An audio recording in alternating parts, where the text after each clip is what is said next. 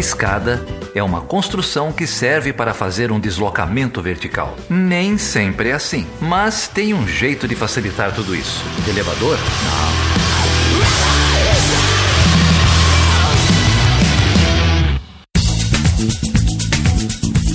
Seja bem-vindo e seja bem-vinda a mais uma edição do Chutando a Escada. O meu nome é Felipe Mendonça. E eu sou o Geraldo Zaran. E, Geraldo, o que, que vai rolar aqui? Finalmente a gente vai cumprir uma promessa já já de dois episódios, é isso? Por aí, deve ter uma semana, uns 10 dias, não sei. É, essa quarentena, o, o, o tempo é meio é, relativo, né? Não sei se foi um Mandetta atrás ou um Moro atrás, mas, mas foi um tempo atrás aí.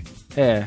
Aliás, o tempo sempre é relativo pro, pros físicos. Mas deixa eu falar um negócio aqui. Tem um físico chato, mas que é meu amigo, gente boa, chamado Jader. Ele sempre fala que fica indignado com a abertura do chutando na escada, porque, segundo ele, a, a escada não serve para fazer um deslocamento vertical. Segundo ele, é um, um deslocamento diagonal. Então fica essa errata. Que não significa nada e não, tem relevância alguma. Mas enfim, continua. O que, que a gente vai fazer aqui hoje? Hoje a gente vai falar com ouvintes, cara. Ouvintes não tão chatos quanto o seu amigo Jader, físico. Aliás, ouvintes nada chatos. É, a gente pôs essa chamada aí no, no, uns episódios atrás, aí durante a quarentena, é, dizendo que o telefone do Chutando a Escada virtual e os nossos ouvidos estavam abertos para os ouvintes. E é isso que a gente vai fazer hoje. Na verdade, a gente conversou com vários deles. Hoje a gente vai conversar com um grupo aí de ouvintes aqui do Brasil. E tem mais um papo com os nossos ouvintes que moram no, no exterior. E a gente vai ouvir esse episódio leve, muito caso pessoal, um pouco da situação aí ao redor do Brasil, diferentes cidades. E, e é isso, cara. Hoje é microfone aberto. É isso aí. Olha, se você quiser ouvir sobre a sobre o que fazer na pandemia, sobre recomendações médicas, enfim, tem muito especialista aí que a gente pode indicar para você ouvir. Mas hoje a gente vai aqui ouvir os nossos ouvintes, né? Boa parte deles nossos apoiadores. A gente quer saber como eles estão, como que, que eles estão fazendo para lidar com a pressão psicológica, como que estão vendo aí a conjuntura. E a gente tem vários ouvintes de outros lugares, né? Do fora do Brasil, não é, Geraldo? É isso aí. Esses a gente vai deixar para um, um segundo episódio. Podem esperar aí talvez um episódio especial. A gente conversou com alguns apoiadores, mas não só apoiadores, tem gente de. de são ouvintes de, de todo lugar aí que entraram em contato com a gente depois que a gente anunciou, ou pelo Twitter, ou pelo Instagram, ou pelo e-mail, ou pelo Facebook. É, então você pode fazer isso aí também, se você ainda quiser bater um papo, quiser contar a tua história.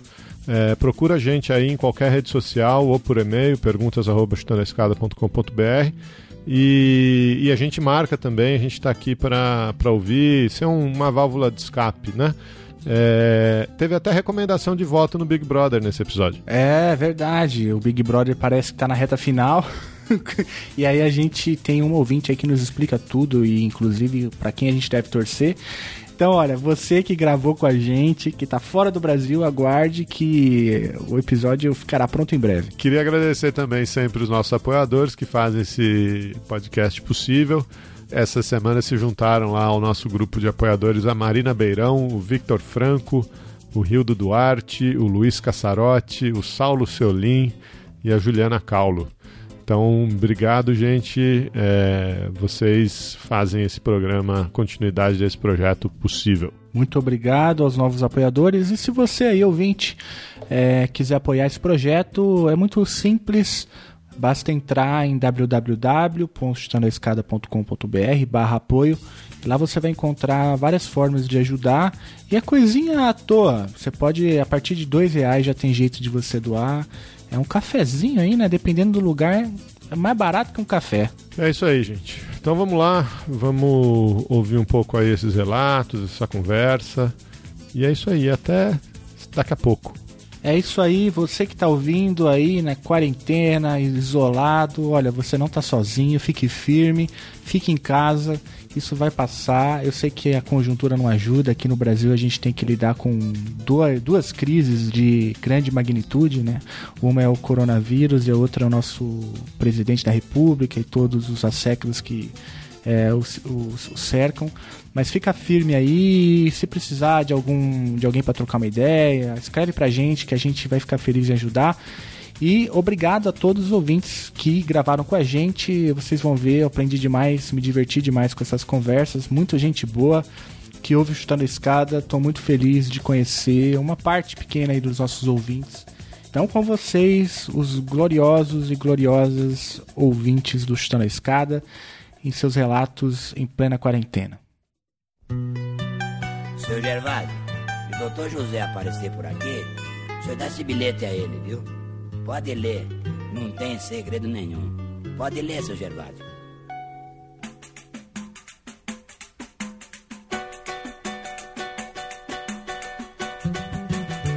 Venho por meio dessas mal traçadas linhas comunicar-lhe que fiz um samba pra você, no qual quero expressar toda a minha gratidão e agradecer de coração tudo que você me fez. O dinheiro que um dia você me deu, comprei uma cadeira lá na Praça da Bandeira. Ali vou me defendendo mil por vez. Casei, comprei uma casinha lá no Ermelindo. Renata. Oi. Olá, oi Geraldo e Felipe. Tudo bem, Renata? Tudo bom, vocês estão me ouvindo bem? Tamo, tamo ouvindo. Acho que tá com um pouquinho de delay só, um pouquinho de atraso. Ah, legal. E aí, Renata, como que você tá? Fala pra gente. Onde você tá? Você tá falando da onde? Eu tô na zona norte de São Paulo, no bairro da Uhum. Vila Maria, e eu tô me revezando em duas casas. Da minha casa, eu cuido dos meus pais à distância, e venho pra Vila Maria cuidar da minha tia, que é uma senhora idosa que começou tratamento oncológico. Nossa. Então eu preciso sair e sou acompanhante oficial. É, amanhã vamos começar a sessão de radioterapia. Nossa senhora. Nossa, aquilo que barra, hein? E como que você se desloca pela cidade? Você tem um carro? Como que você faz? Eu não tenho carro e e tô usando carro de aplicativo, né? Tem mais de 40 dias que eu não pego transporte público. É, eu já trabalhava de casa, né? Home office é o esquema comum, né, pra mim. Então eu tô de quarentena, assim, desde setembro, nesse ritmo mais tranquilo. E o que pega é mais esse cuidado com, com os idosos da família, né? Eu me sinto mais segura indo ao hospital. A sensação de segurança é maior no hospital, que eu vejo todo mundo de máscara, a higienização constante, né? Todo mundo com álcool gel, do que ir ao mercado, do que, ter, que ir na farmácia. Eu moro na Lapa, e é uma região que estava com altos números né, de, de casos, acho que por causa dos hospitais da região. Mas a, a população estava passeando na rua, que é uma região de comércio tradicional, né, comércio de rua, e as pessoas estão passeando. Eu fico mais tensa nessa ida ao mercado. Tipo, a ida semanal ao mercado é pior do que visita diária ao hospital. Eu não tô em São Paulo, mas parece que diminuiu né, o engajamento popular aí com a quarentena. O Teodória tá pensando em subir um pouco o tom, mas eu não sabia. Tinha gente passeando na rua, um negócio surreal. Sim.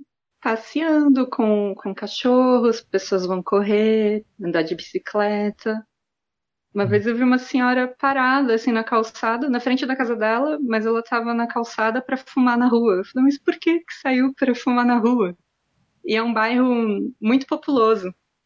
Então, esse ficar na sua calçada, tem muita gente passando. Assim, é... Não dá para desviar das pessoas. E ainda tô... No começo dava para desviar. Assim, as primeiras duas semanas, é, nessa, falar, tenho que ir à farmácia que estava na caça ao álcool gel, né? Que no começo não tinha lugar nenhum. Então, eu fui mais vezes até encontrar, e agora eu tenho um potinho de, de álcool gel. Então eu ficava atravessando a rua quando via alguém. Dupla, mas agora não dá mais para fazer isso. É muita gente na rua. Todo dia parece um sábado de fim do mês, assim, que as pessoas estão sem dinheiro, então não vão tanto para comprar. Mas dá essa impressão, assim, que, que é um movimento de um sábado fraco de comércio. Mas é muita coisa para um pedido de, de quarentena. Que barra, hein? Essa sua tia, você está tratando ela no SUS ou, ou, na rede privada? Como é, como é que é? É rede privada, é aquele plano Prevent Senior, uhum, é, uhum. especializado uhum. em idosos. Então, é, ela foi bem atendida, ela fez a cirurgia em fevereiro, no meio do carnaval, né? Fez um, é, é, câncer de, de mama, né? Então fez o quadrante, retirou um pedaço e agora a gente está no pós-operatório, né? Teve várias consultas de retorno e a radioterapia começa amanhã e serão três semanas. E ainda é um protocolo especial é, que será um, período será um período mais curto por causa da, da epidemia, né? para uhum. diminuir o número de idas aos é, eu tenho histórico na família disso, assim. Segura aí, Renata. É, vai ser. É, é, é, chato, é difícil, mas tem que fazer, tem que, tem que aguentar. É, assim, a, a, opção é, é, muito pior, né? É, toda a sorte aí, toda, toda a força para vocês, porque eu, é, já é uma situação dramática em, em qualquer circunstância, né? É, ainda mais nessa circunstância, assim, negócio que me dói o coração. Ô, ô Renato, e como que você está se segurando aí? Você está bem? Como que tá a saúde mental? É montanha russa emocional, né? Assim, eu acredito que eu tenho sorte, porque já faço terapia há um tempo, né? Meu psicólogo uhum. me acompanha. Temos as sessões continuam, já tinha prática em sessão à distância, né, telefone, videochamada. É, a gente continua nesse esquema, mas o que mais pega, assim, é essa falta de controle, né? Você não sabe o que vai acontecer. E eu dei uma piradinha tentando controlar os meus pais e a minha tia, né? Assim, não, não vão na rua. O meu pai ficou semanas, tipo, querendo ir comprar pão, a gente brigando porque ele queria ir na padaria. Ele tava, tipo, tudo por um pão quentinho. E, e acaba sendo engraçado, né? Qual que é o nome dele? Bento. Ô, seu Bento. Ô, Bento. Ô, Fique Bento. em casa, seu Bento. Fique em casa, seu Bento. Mas agora ele, eu acho que entendeu. Que é engraçado, né? Você tá numa posição que eu virei a mãe dos meus pais, assim, né? É, é eu acho e eu que... sou, descobri que eu sou uma mãe super protetora. eu tô na mesma situação com os meus pais. Essa semana eu tive que ter uma conversa séria com meu pai, inclusive. Eu falei, pai, tem uma conversa séria com o senhor. É, é, e aí foi, foi engraçado como os papéis se invertem, né? É, hoje eu tendo que ligar pro meu pai, falando pra ele ter juízo. Total, super entendo. No começo de março também meus meus pais foram para um hotel. Imagina, levaram minha avó de 90 anos para passar um fim de semana num desses hotéis de de, de águas, não sei o que e tal. Eu, nossa, mas eu fiquei de um jeito. É, mas é isso, né? Não tem o que fazer, né? Imagina o Geraldo ligando pai. Você tá num resort? Ai, cada um. Adolescentes rebeldes. É. Ô, Renata, muita força para você aí, viu? É, que você encontre muita força aí, muita segurança, muita saúde, muita paz, né? Que a sua tia se dê super bem no tratamento, que ela saia dessa em breve. Que o seu Bento segure aí a vontade de comer um pão quentinho. Vou mandar uma receita de um pão que eu tô fazendo aqui é, para você mandar pro seu Bento, não fica igual da padaria, né? Mas fica bom, pelo menos come quente. Força aí para vocês, Renato. que vocês precisarem, nós estamos aqui. Muito obrigada, viu? E só queria dizer que, que o podcast, o trabalho de vocês ajuda muito, assim, vocês têm sido grandes parceiros, viu? Muito obrigada.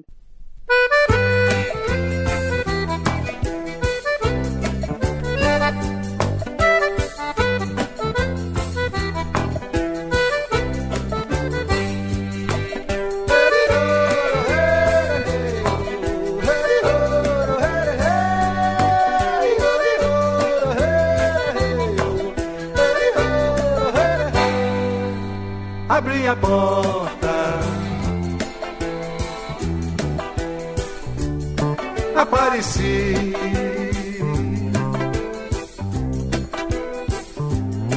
A mais bonita.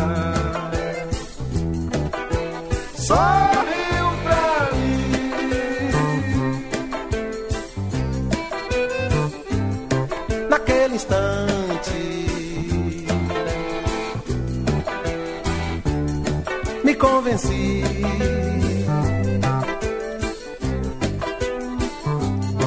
Que o bom da vida vai prosseguir. Vai prosseguir, vai dar pra lá do céu azul, onde eu não sei. Lá onde a lei seja o amor. E usufruir do pão do mel e do seja comum. Fala, Elias. Fala aí, galera. Oh, e aí, Elias? Tudo bem, cara? Tudo bem, cara? Muito prazer conhecer vocês, viu? Que é isso, prazer é nosso, bicho. Tudo meu. Cara, vocês são, vocês são um podcast que eu tenho mais ouvido né, ultimamente. Eu recomendo pra todo mundo. Ah, então é você que é o responsável pela curva aí de, de, de downloads que aumentou, né? Olha, cara, eu sou professor, então eu falo com uma galera, né? Aham. Então pode ser que tenha ajudado um pouquinho. Ah, que bom, cara. Você dá aula do que mesmo? Você tinha me falado, mas eu esqueci. Eu sou professor de biologia.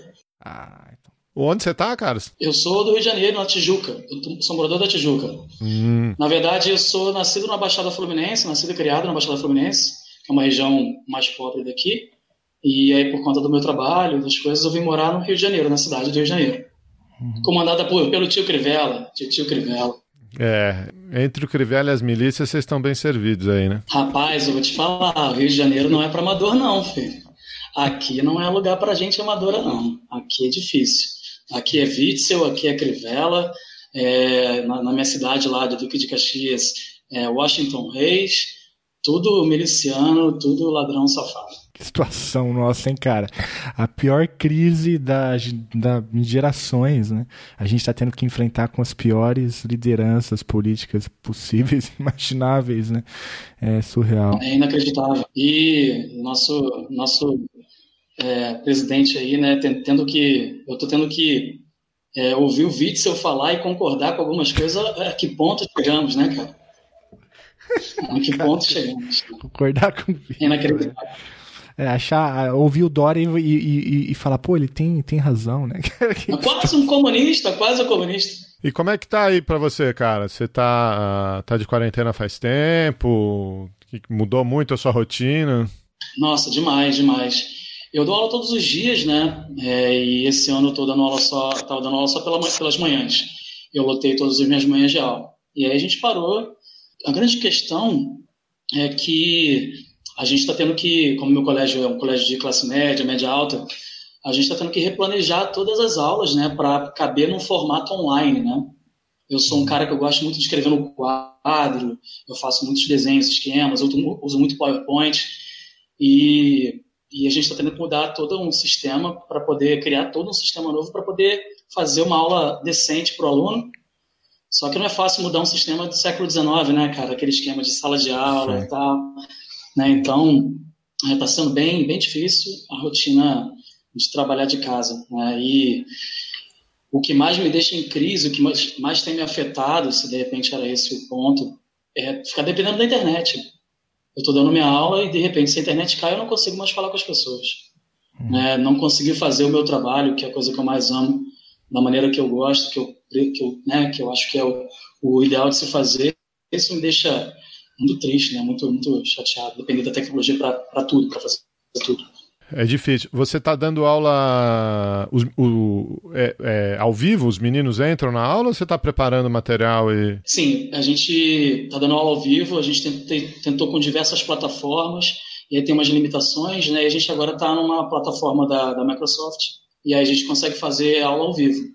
Entendi. É, e aí eu consigo projetar, eu faço um PowerPoint, eu consigo projetar a tela do PowerPoint para eles, e eu vou aparecendo no cantinho ali, no, né, com, a, com a tela, com a outra tela, com a segunda tela, eu vou aparecendo no cantinho e vou dando aula na, na medida do possível. Tem um chat de dúvidas que tem sempre um professor assessorando, né? É, mas isso, isso, não reflete a realidade, a realidade brasileira, não, cara. Que, é, isso é escola de elite mesmo, só quem pode, né? E, e, e é, me sinto muito triste com isso de, de saber que só meia dúzia de alunos estão tendo o que eles estão tendo com a gente. Como que vocês fizeram? Você, você tinha, você devia ter várias turmas, cinco, seis turmas no, no ano, mais? Nossa, bem mais, bem mais. Eu tinha nove, nove, onze turmas. E você está dando on, aula onze vezes ou as turmas estão todas juntas? Não, eles agruparam. Eles agruparam. É, aí é, fizeram a turma da, da, da, unidade de Botafogo junto com a da Tijuca. Aí um grupo da, da Barra junto com o do Recreio. E aí fizeram, uhum. agruparam. Então você deve ter, sei lá, 100 alunos online por, por aula. Então, às vezes bate mais de 200. Nossa Senhora. E eu fico imaginando, né? Porque se você está falando que você fica dependendo, a internet cai, não sei o quê, tem 200 moleques na outra ponta do mesmo jeito, né? O cara perdeu. Do mesmo jeito. E é isso, né, cara? Porque. Com... E é, é isso. É... Me fez reforçar algumas coisas, esse, essa, esse isolamento, né, essas aulas online, me fez reforçar de que a nossa presença em sala de aula, vocês são professores, né? É, a nossa presença em sala de aula nunca vai ser substituída. É, eu tenho convicção disso, porque funciona para algumas pessoas, alguns alunos rendem bem, tendo aula online e tudo mais, tem até disciplina, já tem até maturidade para isso, mas outros precisam que eu esteja lá olhando para ele, que eu esteja lá é, vendo a cara de dúvida que ele está fazendo naquele momento. Né? Ah, mas a aula fica gravada, Elias, ele pode voltar a hora que quiser. Não, não é assim que funciona para determinados alunos. Ele precisa que eu esteja lá, sabe? que eu esteja, que eu pare, que eu apague o quadro e faça de novo um esquema de, de uma maneira diferente, porque se ele não entendeu aquela explicação, não adianta ele voltar no vídeo gravado e ver de novo. Ele tem que ter outra maneira é de, de explicar aquilo. E eu sei fazer de outra maneira, só que sem ser presencial é complicado demais, né? Uhum. É, cara, eu concordo com você, né, cara? Enfim, como educador, é, é, Gente, vocês se importam se eu tomar um, um drink aqui? Não, eu, eu, eu, acho que. Vou até te acompanhar aqui também. Não, não é um drink tão chique quanto o seu, mas. Rapaz, só que isso aconteceu porque minha cerveja acabou. Eu sou o cara da cerveja. E aí acabou e a minha o Brasil me obriga a beber. A minha é, eu fiquei muito hoje. triste, cara. Muito triste. Mas fala aí, Felipe, te interrompi, desculpa. Não, eu só para concordar com você, eu acho que a coisa do ensino à distância, a gente é um, é um debate que já existia, mas que agora colocou a goela abaixo. O Geraldo tá muito, sabe mais do que eu e tal, tá muito mais envolvido. Mas é, eu sempre entendi a tecnologia como um recurso extra, né? Como extra classe, como algo que é um material de apoio e tal. Agora a gente está forçado a ter que inserir e colocar isso, então muitas vezes sem estrutura e tudo mais. Não, e tem, tem coisas que dá para você fazer, né? Cursos técnicos, é, o, tem coisas que, que, quando o conhecimento ele é mais direto, tem coisas que dá para você fazer. Agora, você ensinar um, um, menino, uma menina. Você está falando é, biologia, tô, imaginando que é o fim do Fundamental 2 ou médio já, né? Não, nem te perguntei, mas deve é, ser. Eu, eu, eu ensino médio e pré-veste, pré-vestibular. Então, é um, é um momento de, de formação intelectual, de pensamento crítico, de interpretação, né? É, como, é que você vai, como é que você vai treinar o cara a pensar, estimular o cara é, a pensar a, a distância. É muito mais difícil, né? Muito mais, muito mais. Isso, isso é porque essa galera está tendo a oportunidade de ter essas aulas online, né? Porque, é como eu falei, é, não reflete não reflete a realidade. E eu fiquei muito triste já desses quando eu vi aquele aquele sádico do Ventralbe, né? Do nosso é. sinistro lá da educação. Ele falando que a frase que ele disse, né, que o Enem é uma competição e ficou mais difícil para todo mundo, para manter o Enem.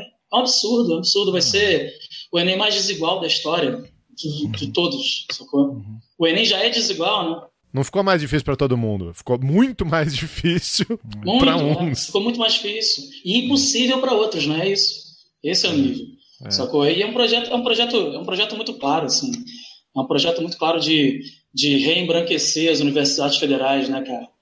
É um projeto, é um projeto, ah, como né, Darcy Ribeiro já dizia, que a crise da educação no Brasil não é uma crise, é um é, projeto. É um projeto. E ele está sendo bem executado, né?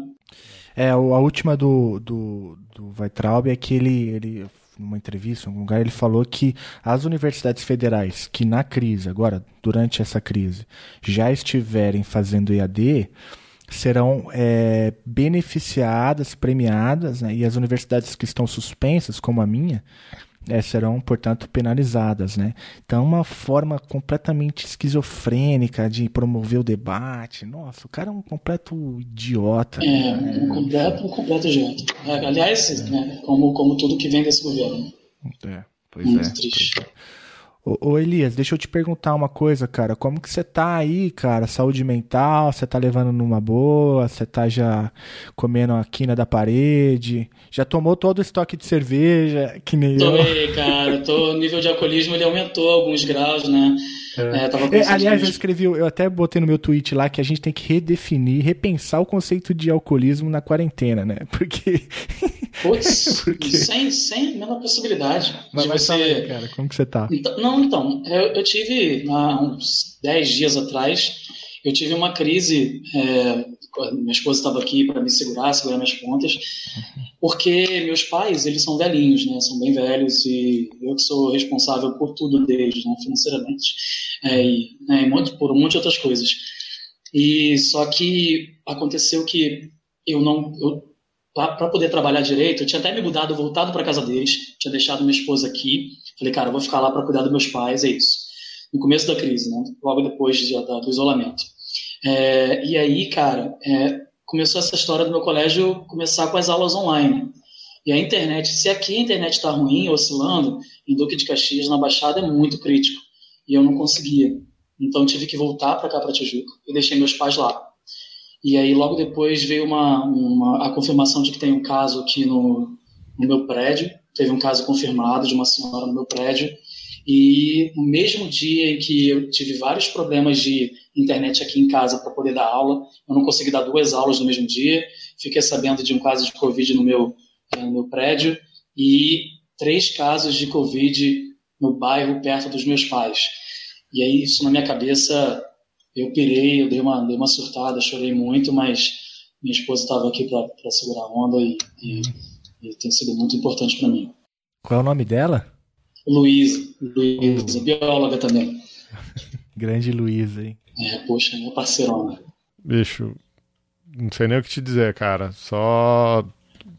É, chora mesmo. É, é, é isso, botei pra fora, chorei, liguei pros meus pais, eu tô fazendo o que eu posso. Eu tô indo lá, levando dinheiro para eles, levando mantimentos faço as compras para minha mãe, entrego sem abraçar. É isso, né?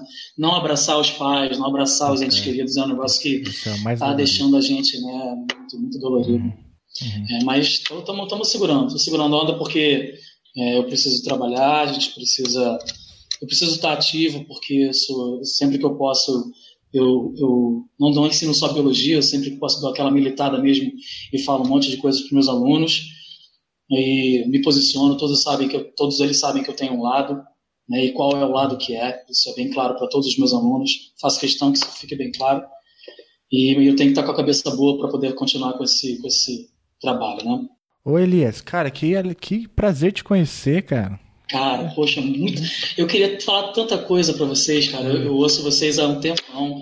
É, eu acompanho todos os, os, os, episódios. Teve episódio que vocês fizeram sobre é, é, o movimento antifascista. Nossa, eu, eu ah, pirei que... com o episódio. Foi, aquele episódio foi animal. Eu quase botei nas aulas para meus alunos ouvirem. Vocês têm sido uma puta de uma companhia durante essa, essa quarentena. É, e obrigado pelo trabalho maravilhoso que vocês fazem, por essa oportunidade de estar falando com vocês aqui hoje. Não, cara, pô, eu a honra é toda minha, assim, a gente a gente faz, a gente nem usa vídeo, Elias, então às vezes é um negócio tão abstrato, é, e, e, pô, ter o para você é a materialização, né? Tem alguém ouvindo, né? Tem alguém ouvindo. Que bom. Cara, quando cara. vocês mandaram a mensagem para mim, eu falei, cara, não acredito. Eu falei para todos os meus grupos de amigos, galera, eu vou virar uma celebridade da Podosfera, porque eu vou falar no, no Chutando a Escada. Tem os meus amigos ansiosos para saber quando é que é o episódio, se o episódio vai pro ar. Cara, eu, eu, eu, eu falei para todo mundo. Eu, falei, minha, minha, eu tranquei minha mulher no quarto, ela tá lá no quarto vendo Netflix, para poder ficar com silêncio. Libera a Luísa, cara. Libera a Luísa. Free Luísa. Free Luísa. O episódio vai chamar Free Luísa. Tá minha esposa e minha cachorra trancada no quarto, cara. Solta o povo, pô. Solta o Vou povo. soltar, vou soltar essa galera daqui a pouquinho. Ah, Muito bom, muito bom, Elias. Galera, olha só, se, se vocês vierem ao Rio de Janeiro, quando isso tudo acabar, pô, cara, quiser me chamar, vamos, vamos tomar uma cerveja no boteco. Elias, tá confirmado. Vamos aí na público. Praça Vanhar. Quero ver como é que tá a Praça Vanhar. Eu te- eu tenho história aí Pô, na Tijuca, lá. viu, Elias? Tem, tem história de Juca? Tem história de Juca? Conhecido na Tijuca aí, cara. Geraldinho Paz e Amor. Pergunta aí na aula quando, quando o povo liberar. Beleza. Vamos tomar um assim, Elias, tá prometido. Sim, por favor. Valeu, queridos. Obrigado, viu, cara? Força Valeu, aí. cara, obrigado. Muita força. Valeu, meu queridos. Muito, muito obrigado pelo trabalho que vocês fazem. Continue fortes aí. E sempre que depender de mim, eu vou estar aqui apoiando vocês, beleza? Valeu, Valeu, Elias. cara. Obrigadão, cara. Muito obrigado mesmo. Porque vocês não sabem do lixo ocidental. Não precisam mais temer, não precisam da solidão. Todo dia é dia de viver. Porque você não verá meu lado ocidental. Não precisa medo, não. Não precisa da timidez. Todo dia é dia de viver. Eu sou da América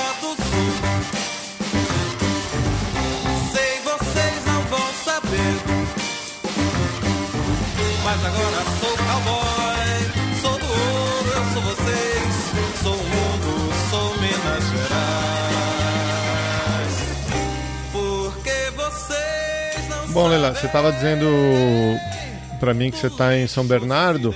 Tá tudo bem aí? Como é que tá aí? Como é que tem sido essa Então, experiência aí aqui em você? São Bernardo, o prefeito de São Bernardo te- esteve internado, inclusive, com, Ah, é? com Covid, né? Esteve. Esteve mal, esteve na UTI precisando de oxigênio e tudo mais.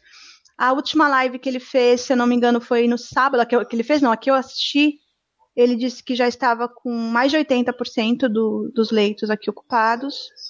A quarentena aqui, a parte do centro de São Bernardo está fechado, o comércio, mas nos bairros tá quase normal tudo, assim. Tem algumas lojas fechadas, mas o pessoal, a gente sai à rua, é angustiante sair à rua às vezes, porque é muita gente circulando. Eu tenho aqui em casa, né, a gente tem eu e os meus filhos, porque meu esposo trabalha em empresa de transporte, então ele não, não para, é, é essencial, né? Uhum. Então ele fica o tempo todo, ele trabalha, mas eu e os meus filhos a gente está observando direitinho a quarentena. É, eu não tenho saído nem para ir ao mercado, eu consegui um, um supermercado que traz as compras, então a gente tem pedido em casa, tam- estamos dando preferência pelo delivery. Eu sou professora, então, como vocês sabem, as escolas também estão fechadas. O que me angustia mesmo é ver que, infelizmente, principalmente, eu sou do Parque Seleta, é uma região da periferia, próxima ao centro, mas é periferia. E aqui, assim, o pessoal tá saindo muito à rua. A gente vê pessoal idoso, o pessoal não, não usa muita máscara. As poucas vezes que eu precisei sair e eu usei máscara, as pessoas olham pra gente meio com as poucas, porque são poucas pessoas que estão com máscara, né? Agora faz, já faz uns quatro dias que eu não saio à rua, então eu não sei se isso mudou, mas é, Mas mesmo com o prefeito aí internado, o pessoal. Mesmo assim, e ele tem feito nas lives dele, pedindo muito pro pessoal é, não ir à rua, não sair à rua, procurar quem, quem possa ficar em casa. Fecharam todos os parques, aqui tem bastante parques, eles fecharam bastante, fecharam todos, quadras que são de uso público, eles também fecharam. E mesmo assim, nos bairros, principalmente, as pessoas estão saindo bastante assim na rua. É, parece que essa é uma realidade é, assim de vários lugares, né? Inclusive várias periferias. Eu não sei porque, é, que, que- claro, a gente tem algumas ideias, né? É, por- é, primeiro tem uma questão aí que envolve até a política nacional, essa coisa das mensagens cruzadas que ah, o poder público passa, né, para a população. É, também tem assim, é a condição de favelas, né, que, que aí é uma situação bem mais precária. É, não tem como manter mesmo, porque as pessoas não têm moradias adequadas, né.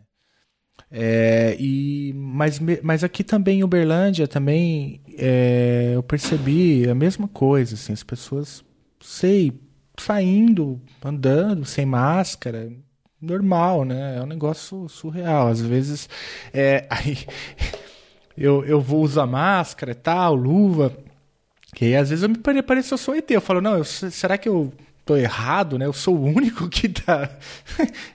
eu sou o único, todo mundo me olhando assim. Aí, enfim, eu acho que tá acontecendo aqui também. Não... E parece que em São Bernardo também, né? Eu acho que é uma questão também a gente não tem essa cultura. A gente vê muitos povos asiáticos de imagens de antes da pandemia. O pessoal sempre saindo de máscara porque eles têm o cuidado de quando estão gripados. É até acessório fashion de algumas meninas hum. asiáticas. Aqui a gente não tem essa cultura, que a gente nunca precisou. E aí a gente tem também a questão do, do, do discurso, que chega um discurso da esfera federal, principalmente, dizendo que não, que a gente precisa por economia para girar, as pessoas precisam sair. E a gente também tem a questão da subnotificação, que a gente sabe que é, é grande, a gente sabe que esses números que a gente está vendo não exprimem realmente a realidade. E a gente tem também a questão das, onde é bem periférico mesmo, as questões das, das favelas, das comunidades, onde de fato é muito mais complicado de você deixar as pessoas dentro de casa. São muitas uhum. pessoas dentro de poucos cômodos. Uhum. E de fato esse pessoal não, não, precisa sobreviver também, porque não, não tem como se alimentar, eles precisam buscar ali o pão de cada dia uhum. deles, como diz o presidente. Mas aí caberia um Estado forte para deixar esse pessoal em segurança, porque o que a gente está vendo já, ainda que com subnotificação, é que a gente está chegando próximo do colapso, né? Uhum. Alguns, alguns estados, como algumas cidades como Manaus já, já é, estão Manaus. colapsadas, a gente tem visto imagens bem tristes de lá. Uhum. Eu tenho muito medo, porque o governador de Minas Gerais é um cara que está bem alinhado com o governo, ele quer flexibilizar tudo. Uhum. E meus pais estão em casa confinados, segundo me dizem, estão em casa confinados mas eles têm é, a questão da igreja, eles vão muito à igreja, estão achando muita falta, e eu tô com muito medo das igrejas começarem a abrir uhum. de novo, e aí eles começarem a ir. Esse, esse, é, essa é uma questão que às vezes eu perco sono pensando, porque graças a Deus, por enquanto, está fechado. Uhum. Mas a gente sabe que tem uma pressão, inclusive, das lideranças de abrir as igrejas, né? Uhum. E o Zema é um cara que está querendo aí abrir mesmo, flexibilizar tudo, e me preocupa muito isso. É difícil. O... Seus pais estão em Minas, então? Sim. E você está aí, com o seu esposo está trabalhando, você, tem dois filhos? Quantos filhos você tem? Eu tenho dois filhos, eu tenho dois filhos. Eu tenho um casal de 11 e a menina de 11 e o menino de 14 anos. E estão sem escola? Estão sem escola. E aí, como é que está sendo, Leila? Conta pra gente. Então, é assim, uh, como eu sou professora, então eu ainda pego um pouco no pé deles para estudar.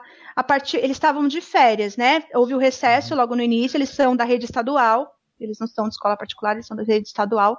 Então eles pegaram um recesso e emendaram com férias. Agora, a partir de amanhã, é, as aulas voltam de maneira virtual, né? Então vai ter um canal de televisão pelo que eu fiquei sabendo, é o 2.3, que vai veicular programas educativos para eles. Eles vão receber o material impresso, com livros, e tem até gibi, eu acho que a minha mais nova vai pegar gibi, com livros, para poder fazer atividades, né, nesse período que eles estão em casa.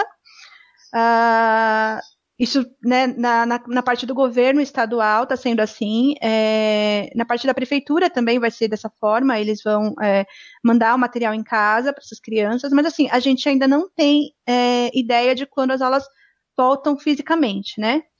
Sim. Então, assim, aqui em casa, a, a, gente, a gente é privilegiado porque a gente tem acesso à internet, a gente tem computador, eles têm acesso ao celular para poder, enfim, estudar, pegar lição. Antes, um pouquinho até do recesso, os professores chegaram por aquele Google Classroom a colocar a matéria para eles, então eles fizeram algumas coisas, mandaram para os professores de volta, tiraram algumas dúvidas. Mas a gente tem uma realidade que a gente sabe que não é a realidade de uma grande parte das crianças e adolescentes da rede pública é, de escolas, né? Então a gente sabe que muita gente não tem acesso é, à internet e o, o que os governos estão fazendo é mandar, mandando esse material mesmo para ter alguma coisa, mas que em nada, mesmo de forma virtual, substitui a escola, né? A interação com o professor, a interação das crianças com seus pares, enfim, nada disso substitui, mas a gente não tem assim uma ideia ainda de quando a situação vai se normalizar, né? Deixa eu te perguntar uma coisa que eu tô perguntando para todo mundo que eu tenho oportunidade. Como que tá aí a tua saúde mental? Você tá forte? Como que você tá fazendo aí para se manter firme com duas crianças, dois pré-adolescentes? É, eu imagino cheia de energia, vontade, né, de correr, de explodir, né? Isso varia muito. Isso varia muito. Tem dias que a gente tá melhor, tem dia que a gente não tá tão bem, e aí a gente é, a gente fala, né? A gente conversa com eles, a gente procura é, conversar bastante. É, mais uma vez, como eu disse, a gente ainda é privilegiado que eu moro em casa. Então a gente tem um uhum. quintal que dá para eles correrem ali no quintal quando dá, dá uma. Né, começa a ficar num pico de energia, eles correm. Tem uma rede ali que eles podem balançar um pouco. Uhum. E tem, eles têm videogame para jogar. Então, assim, eu tenho noção, eu tenho consciência que a nossa realidade ainda é uma realidade que não é, é distante ainda da, de uma maioria, né? Uhum. A gente sabe que a gente ainda tem alguns privilégios. Mas é muito difícil. Tem dia que eu estou muito bem. E eu ainda fico preocupada, ainda tem a questão adicional de ficar muito preocupada com os meus pais em Minas. E com o meu uhum. marido que está trabalhando também. Uhum. Né? Com o meu marido que trabalha, trabalha com transporte, ele trabalha na parte de manutenção dos ônibus. Uhum mas mesmo assim ele tem muito contato com pessoas, ele quando ele vai fazer a manutenção nos ônibus, ele tem contato com os lugares onde as pessoas tocam. Então eu, eu fico muito neurótica na questão de ele usar os equipamentos de proteção, de usar o álcool em gel. Uhum. É, mas assim, essa questão ela varia muito. O que eu tenho notado muito em mim é a questão da ansiedade mesmo. É muita ansiedade. Eu, eu sou uma leitora, eu gosto muito de ler, mas esses dias tem sido difícil para mim ler ou parar para fazer alguma coisa. Eu me lembro que até quando começou a quarentena, eu falei, bom, eu vou continuar meu curso de inglês, eu vou ler, e assim, não consigo fazer isso. Eu faço as coisas de casa, eu tenho que dar conta das crianças também, tudo mais. Tenho lido bem menos do que eu gostaria, mas eu tenho procurado assim, é, sabe, coisas que para desopilar meu fígado. Por exemplo, eu me tornei a pessoa que eu morria de medo, que era aquela que assiste Big Brother. Eu hoje assisto. Ah, meu Deus. E preciso, inclusive. Claro, preciso, inclusive, para dar uma desopilada, entendeu? É, claro. é que assim, a gente vai ficando de um jeito tão ligado. Eu me ligo muito em notícia, eu gosto de me antenar, mas eu me tornei a pessoa que eu temia. Aquela que assiste Big Brother, que, que, que sabe, fala sobre Big, Big Brother, converso com os meus filhos, inclusive, sobre isso. É. Olha que absurdo, mas eu falo que torço quando entram os paredões, torço por um, torço por outro, feliz quando sai quem eu quero. Quer dizer, eu me tornei essa pessoa. Mas assim, eu preciso, entendeu? é necessário para dar uma desopilada, para porque uhum. mesmo séries, as séries que eu gosto de assistir, são séries de distopia. Não tô podendo com distopia. Não, dá um tempo. Para. São séries muito distópicas, as que eu é. gosto, então não estou assistindo. Tô querendo assistir uhum. coisa bem leve, bem tranquila, Faz que é pra dar um bem. jeito. Ô, ô, Leila, deixa eu te fazer uma pergunta aqui, então, já que, já que você é especialista em Big Brother. É, eu, eu, para quem que eu devo torcer? As pessoas falam, oh, vai ter tal coisa, eu não sei. Quem que eu devo torcer? Eu estou torcendo principalmente pela Thelma, por duas questões. Thelma. Questões de gênero, mulher. Ela é a única, ela é a única do, do, do, pessoal normal que entrou, ela não é do VIP, ela é do outro grupo que entrou, ela é a única que sobrou. Tem, tem divisão de classes na. É, é classista o Big Brother dessa vez. Super classista. tem uma, tem uma galera VIP? Tem uma galera VIP. A galera, os youtubers. Isso. Os youtubers entraram, entendeu? Não conhecia metade dos que estavam ali. O único que eu conhecia era o Pyong Lee e eu conheci o Babu, porque ele é ator, enfim, eu já tinha visto, pelo, principalmente pelo Tim Maia, eu conhecia Inclusive, ele. eu fiquei sabendo que o próximo vão ser podcasters e eu tô colocando, seu, tô colocando seu nome, hein, Felipe? Tô, tô inscrevendo seu nome para representar o Chutando a Escada. Seria muito legal. Mas aí entrou esse pessoal e só sobrou a Thelma dos Anônimos. Ah, entendi. Só sobrou a Thelma. E ela é uma pessoa muito coerente com o discurso dela. Ela é uma pessoa preta, ela é médica. Uhum. Entrou bolsista, era bolsista. Então falou, vai sair, tô torcendo para ela. Por questão é. de gênero, por ser mulher também, né? Não, me convenceu. Eu tô torcendo pela Thelma também, vou declarar aqui em público. Votem na, na Thelma. Votem na Thelma. Assim, os Chernobyls já saíram, então já fiquei feliz, porque não tem mais nenhum Chernobyl. Saíram que, todos. Que, que, o que, que é Chernobyl? Eram os boys tóxicos que estavam na casa. Ah, Normalmente tá. atleta, sabe? Tudo bolsonarista. Galera do crossfit. É, Com galera- certeza. Porque hoje em dia eu divido as pessoas. Eu, eu me peguei de um jeito agora, eu tô tão neurótica que eu divido as pessoas em olhar pra elas e falar, "Ah, eu acho que aquilo ali é bolsonarista. já, te, já cria um estereótipo, assim. Já cria um estereótipo, falo, pô, aquele ali. Ah, em São Bernardo deve estar difícil, hein? Ah, aqui tá. Aqui tá complicado. Aqui tem muito bolsonarista, as pessoas são bastante. Mas, olha, eu vou te falar uma coisa. Tirando aqueles 20%, 30% que são loucos mesmo, igual ele, perversos, ruins, tem muita gente que tem jeito, viu? Eu dava aula para um pessoal, eu dava aula voluntária para um pessoal de literatura, pessoal de terceira idade. Tinha cinco aluninhos, assim, cinco aluninhos, assim, bem reacinhas, bem, sabe, reaça mesmo. Mas comecei, consegui começar, que eles começassem a mudar de ideia. Quando eu parei as aulas, porque eu, eu consegui pegar umas aulas e aí ficou difícil de conciliar horário, mas quando eu parei, a gente estava estudando a Carta dos Direitos Humanos. E eles estavam pirando, porque eles pensavam que direitos. Ah, porque direitos humanos é coisa para bandido. Aquela ideia que eles têm. E eles estavam falando para mim, professora, tô começando a mudar a minha ideia sobre direitos humanos por causa do que você está explicando. Então, assim, tem jeito, viu? Não são todos os que não tem jeito. Tem. Professor é uma profissão de fé, né? Ah, sobretudo uma profissão de fé no ser humano, uma coisa assim que eu amo de paixão, não me imagino fazendo outra coisa na vida. E o que eu queria dizer mesmo, deixar de mensagem para vocês hoje e para quem estiver ouvindo a gente, não é bem uma mensagem, é uma indicação de leitura. Eu queria muito indicar, eu acho que é um livro poderoso que todo mundo tinha que ler, que é o Discurso da Servidão Voluntária. Etienne de la Boétie, meu Deus do céu. Exato. Que é um livro que todo mundo tinha que ler, ele tinha que ser ensinado na escola para todo mundo ler. E acho que na conjuntura que nós estamos vivendo, é um livro mais que necessário, um livro libertador, poderoso demais. E que assim, para todo mundo que eu vejo, eu falo, leia. É um livro tão fininho, não é um livro difícil, é um livro fino, mas que tem um poder ali dentro que é maravilhoso. Então é isso, gente. Queria agradecer, mandar beijo para vocês, dizer que estou muito feliz de ter participado. E leiam Discurso da Servidão Voluntária, que vale a pena.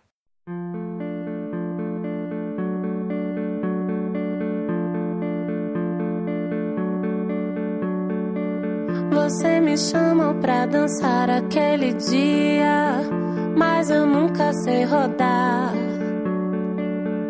Cada vez que eu girava, parecia que a minha perna sucumbia de agonia. Em cada passo que eu dava nessa dança, ia perdendo a esperança. Você sacou a minha esquizofrenia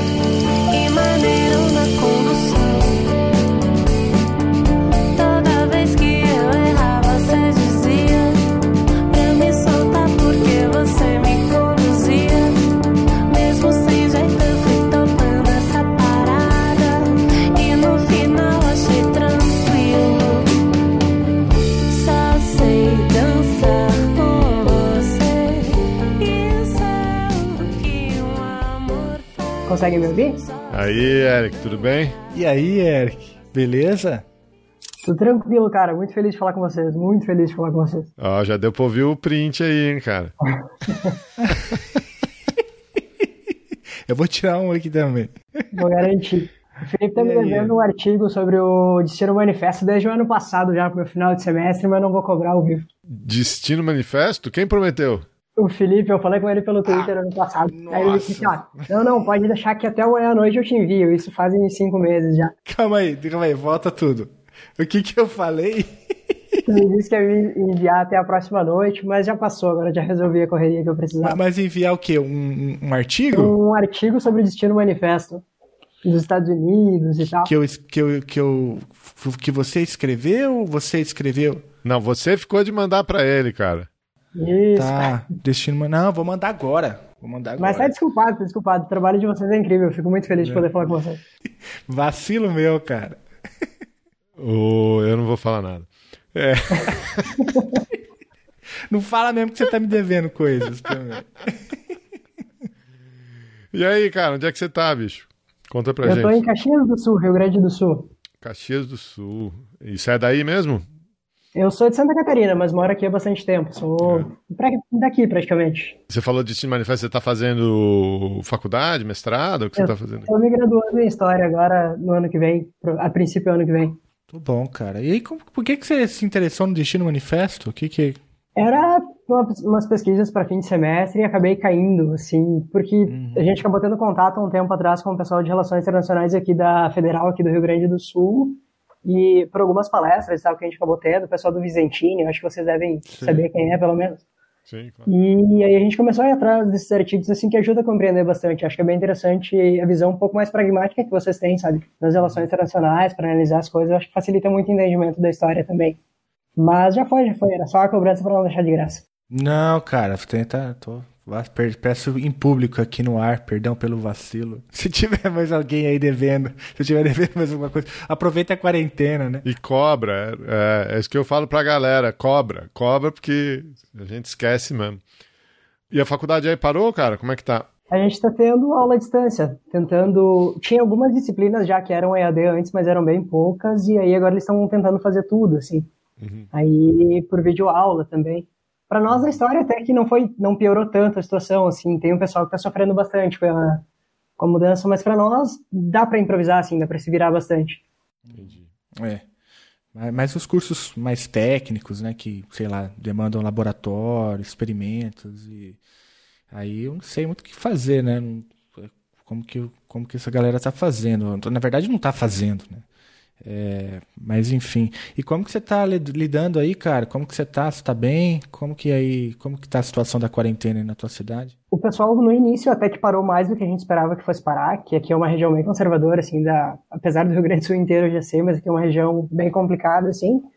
No início pararam bastante, e aí de umas duas semanas pra cá a gente vê que tá normalizando, assim, o pessoal já tá meio que desligando. No início até usava máscara na rua, e agora a maioria do pessoal parou de usar também. Muita pressão dos empresários, do comércio para reabertura. Tá complicado aqui, tá piorando bastante, assim, uns tempos pra cá. Mas o comércio tá fechado ainda. Ah, eles começaram a abrir na- no início dessa semana porque o governador deu uma liberada, desde que controlasse a, a entrada, o número de entrada, exigisse que as pessoas usassem máscara. Tem um decreto municipal aqui que obriga as pessoas a usar máscara no comércio, mas também não estão usando. Então tá bem, tá bem complicado, assim. Ah, e você, bicho, como é que você tá? Cara, tem dias que é tranquilo, assim, tô aproveitando para adiantar algumas coisas do TCC, pesquisar um pouco, mas tem dias que dá uma travada, sabe? É complicado. Tipo, eu moro num bairro um pouco distante, assim, do centro, então não vejo muito movimento também. Não, via, não veria normalmente, agora trancado dentro de casa é pior ainda. Aí vai no mercado uma vez por semana, assim, é meio complicado. Mas você tá sozinho? Moro com a minha mãe, só eu e minha mãe. Mesma situação também de não poder sair, ela é aposentada e tal. Mas a cabeça tá boa. Estamos tentando, estamos tentando. Tem alguns dias que são mais complicados, mas na média, assim, é tranquilo, sabe? Se ocupar, ler bastante, estudar bastante, ouvir podcast pra caramba e a gente vai se arrastando. Podcast tá te ajudando, cara, na, na quarentena? Muito, muito, muito, muito, muito. Já era companhia de antes, né? Eu sempre ouvi muito, assim, eu ouço muito podcast. E aí agora na quarentena, mais ainda, sei lá, ouve pra pular corda, vai fazer uns exercícios da garagem, faz umas coisas assim, dá uma aliviada na cabeça. O... Indica alguma coisa aí pra gente. Cara, de tudo que eu ouço, É? de tudo que eu ouço, cara, eu ouço muito vocês, ouço muito lá do B do Rio, ouço o, o muito, quase tudo que o Ivan produz, eu gosto muito do Ivan, Teologia de Boteco, Barba, ah, ajuda pra caramba também a cabeça. É, sei lá, tudo que eu consigo ouvir, assim, pra, porque daí ajuda a ouvir gente diferente, ouvir vozes diferentes, discutir com vocês à distância é muito legal também, é, ajuda muito mesmo, é muito grato pelo trabalho de vocês. Você só citou gente, gente boa. Só citou o podcast que eu curto também. Não tem, não tem ninguém aí de Caxias? Não tem ninguém produzindo por aí? Alguma coisa diferente aí que você ouve? Cara, mais daqui de baixo tem o pessoal da Federal de Santa Maria, que tem um podcast bom de história, assim, que o pessoal reúne, faz. Eu, eu acho que no início era só um programa da rádio deles lá. Eles acabaram gravando e lançando como podcast, e daí eles entrevistam mais o pessoal da minha área e tal. Quem, qual é o nome? Qual é o nome? Você lembra? Ah, peraí que eu já te digo, que eu tenho ele aqui. Mas é do pessoal da Universidade Federal de Santa Maria. Bem legal, assim, o trabalho deles também. E, mas aqui da região não tem muita coisa. E o pessoal do Vira Casacas, ali de Passo Fundo também, que é bem legal. Ah, eu acho que é, é mais história, por favor. Da... Mais história, por favor. Isso. Tudo bem. Muito bom, cara. Vou, já vou assinar aqui também pra eu dar uma zapeada. É engraçado que eu, o, na quarentena, eu- tô tendo menos tempo pra ouvir podcast do que normalmente. É, por conta da dinâmica aqui da casa e tal, né? De faz a própria comida, faxina, escola dos meninos e tudo isso. Não tem mais tempo de deslocamento, né? É, é o tempo de deslocamento, que é um tempo precioso aí para a podosfera, né? Mas é, sempre que dá, eu tô aqui antenado também, é, acompanhando os meus podcasts preferidos. E você, Geraldo, você tá escutando mesmo tanto? Não, cara, aqui é a mesma coisa. Eu tenho escutado menos. é, a lista tem aumentado e. E eu mudei um pouco o perfil, assim. é, eu não, não tenho. Não tenho mais ouvido muita coisa de política. Tenho tentado me afastar um pouco, assim, sabe? É, eu, eu sempre ouvi é, muita coisa de basquete, que eu gostava de jogar e tal, então fico ouvindo umas, umas entrevistas, umas coisas mais narrativas gringas, o pessoal lá da Gimlet, tô, tô tentando desanuviar, assim, porque eu tô dando aula online, né, já falei isso aqui um monte de vezes, está puxado, mais o, a conjuntura que é só pedrada na nossa cabeça, né, é, então eu tô tentando dar uma dar uma relaxada, mas tenho ouvido menos, no geral tenho ouvido menos. É. Agora, eu acho engraçado que a, a galera tem falado mais com a gente, né? O, o- sim, o Twitter você controla num, não controla, mas pelo site é, tem chegado mais comentários no site do que de costume. É, É, aumentou o engajamento, né? Acho que as pessoas estão tão, tão comentando mais. É, eu. Porque eu tava ouvindo menos, eu tava. Será que vale a pena? Será que tem alguém escutando isso que a gente tá gravando? Então, eu falar com você, Eric. Pô, se tal, se tem gente ouvindo, então. É que eu acho que nessa confusão toda, assim, o pessoal começa a prestar mais atenção também na, na função do trabalho de vocês, porque, tipo, o quanto é sério que vocês estão fazendo, sabe? Tem o pessoal ali do Medicina em Debate que tá fazendo também uma discussão bem forte em cima disso, porque... E o trabalho de vocês até antes da quarentena mesmo, sabe? Que não é só gravar por gravar, tipo, é um trabalho sério, uma galera especializada, sabe? Que mesmo discordando e às vezes não sendo da área de vocês, não entendendo totalmente, vê que é muito sério o trabalho, sabe?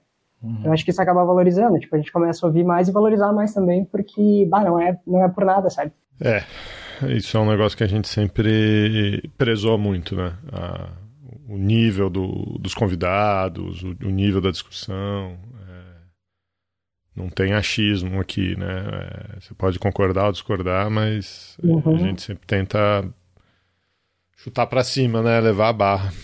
É, É, e chovendo molhado, né? O quanto a academia muitas vezes se fecha e, tipo, conversas de vocês ou de vários outros podcasts, assim, que compensam aulas, uma por falta de tempo, a gente entende também que professor de universidade não tem tempo sobrando para preparar muita coisa, mas que às vezes são tópicos que tu não tem tempo de ver na universidade, que um podcast de vocês supre, assim, de uma forma incrível, sabe?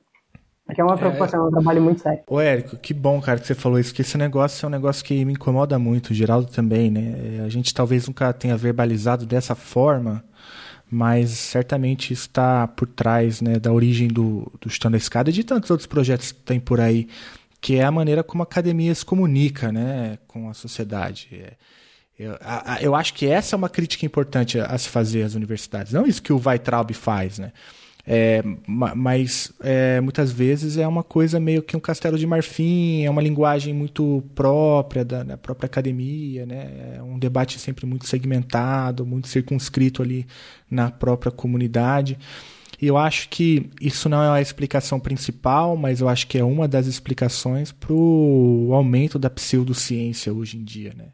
É, que as pessoas não têm muito contato. Quando vão ter contato, vai com um especialista na área, o cara fala, fala, fala, né?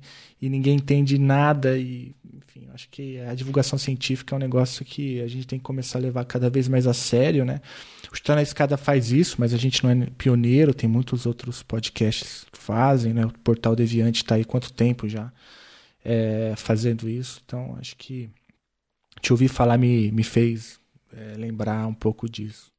E muita gente que eu acho legal de ter contato, porque, tipo, agora saí um pouco do Twitter pelo mesmo motivo do, Gera- do Geraldo ter diminuído os podcasts, assim, que eu tava meio que pirando já, mas que, bah, boa parte dos professores são super acessíveis, sabe? Vocês mesmo fazendo podcast, ou até uma galera que não tá em podcast, que responde as coisas, sabe? Que não parece tão distante assim. Acho que é muito de conhecer também as pessoas, porque tem gente que é muito fechada, E tem vários professores, pessoal muito preparado, assim, com mestrados e doutorados e que são super acessíveis também, sabe? Que estão preocupados com essa divulgação mesmo que, sei lá, esteja dando aula numa universidade lá do Rio de Janeiro, sabe? Pra mim, que é distante, no caso. Ô, ô Eric, eh, recomenda alguma coisa aí pra gente, cara, que você faz aí pra, pra dar uma extravasada, pra desligar um pouco. O Geraldo já falou aí de- da podosfera de basquete. Você Depois faz faxina pra sua mãe, cara? Como é que, você tão, como é que vocês estão? Faço junto, né? A gente tenta dividir as coisas pra ninguém pirar ao mesmo tempo, né? Cada dia faz almoço um, cada dia faz janta uma, a gente vai se virando do jeito que dá.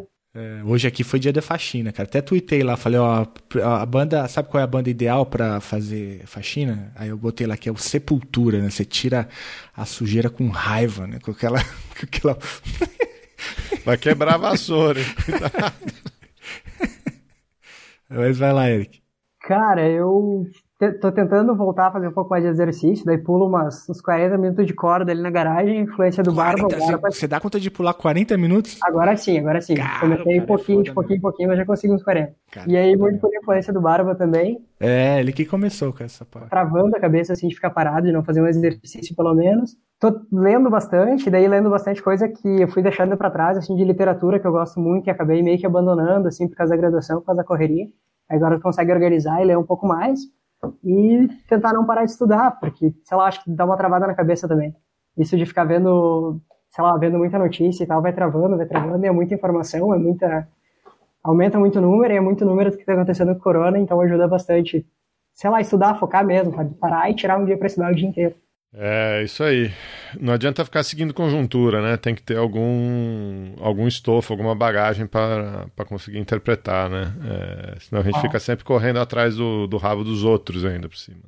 Isso. É, quer mandar uma mensagem para alguém, deixar um recado aí, alguma... Chutar a escada de alguém. Ah, não precisa, né? Eu acho que chutamos todos diariamente as mesmas, inclusive.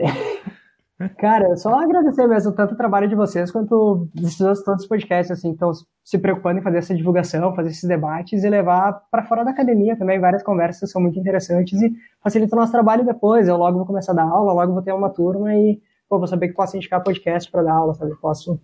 Tem um apoio fora da sala de aula também. Gente que está fazendo um trabalho super sério, super preocupado e que merece ser valorizado. assim. A gente promete que o próximo artigo chega mais rápido.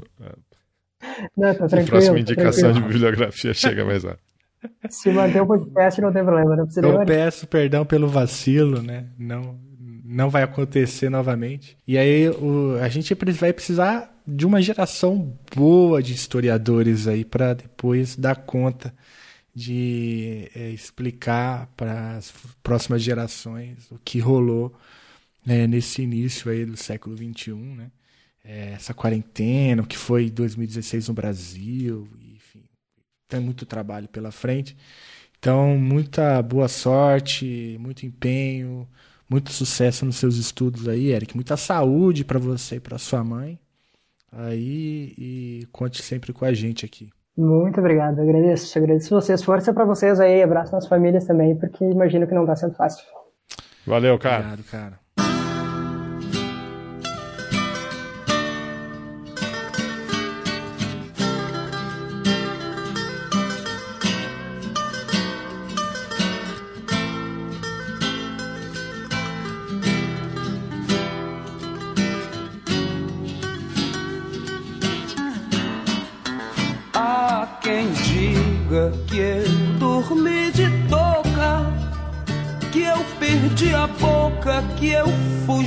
Da briga, que eu caí do galho e que não vi saída, que eu morri de medo quando o pau quebrou.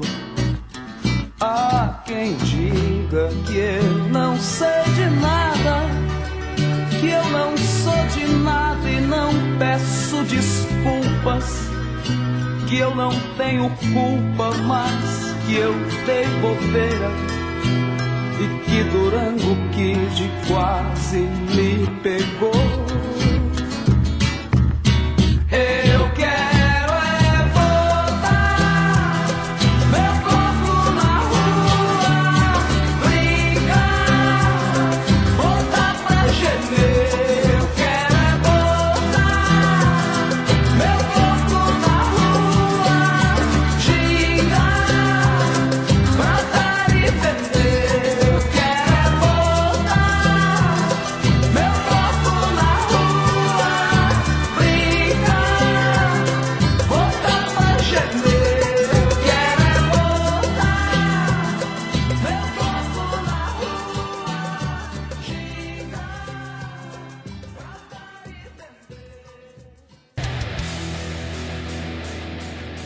Você acabou de ouvir mais um episódio do Chutando a Escada. Para apoiar, acesse chutandoaescada.com.br barra apoio.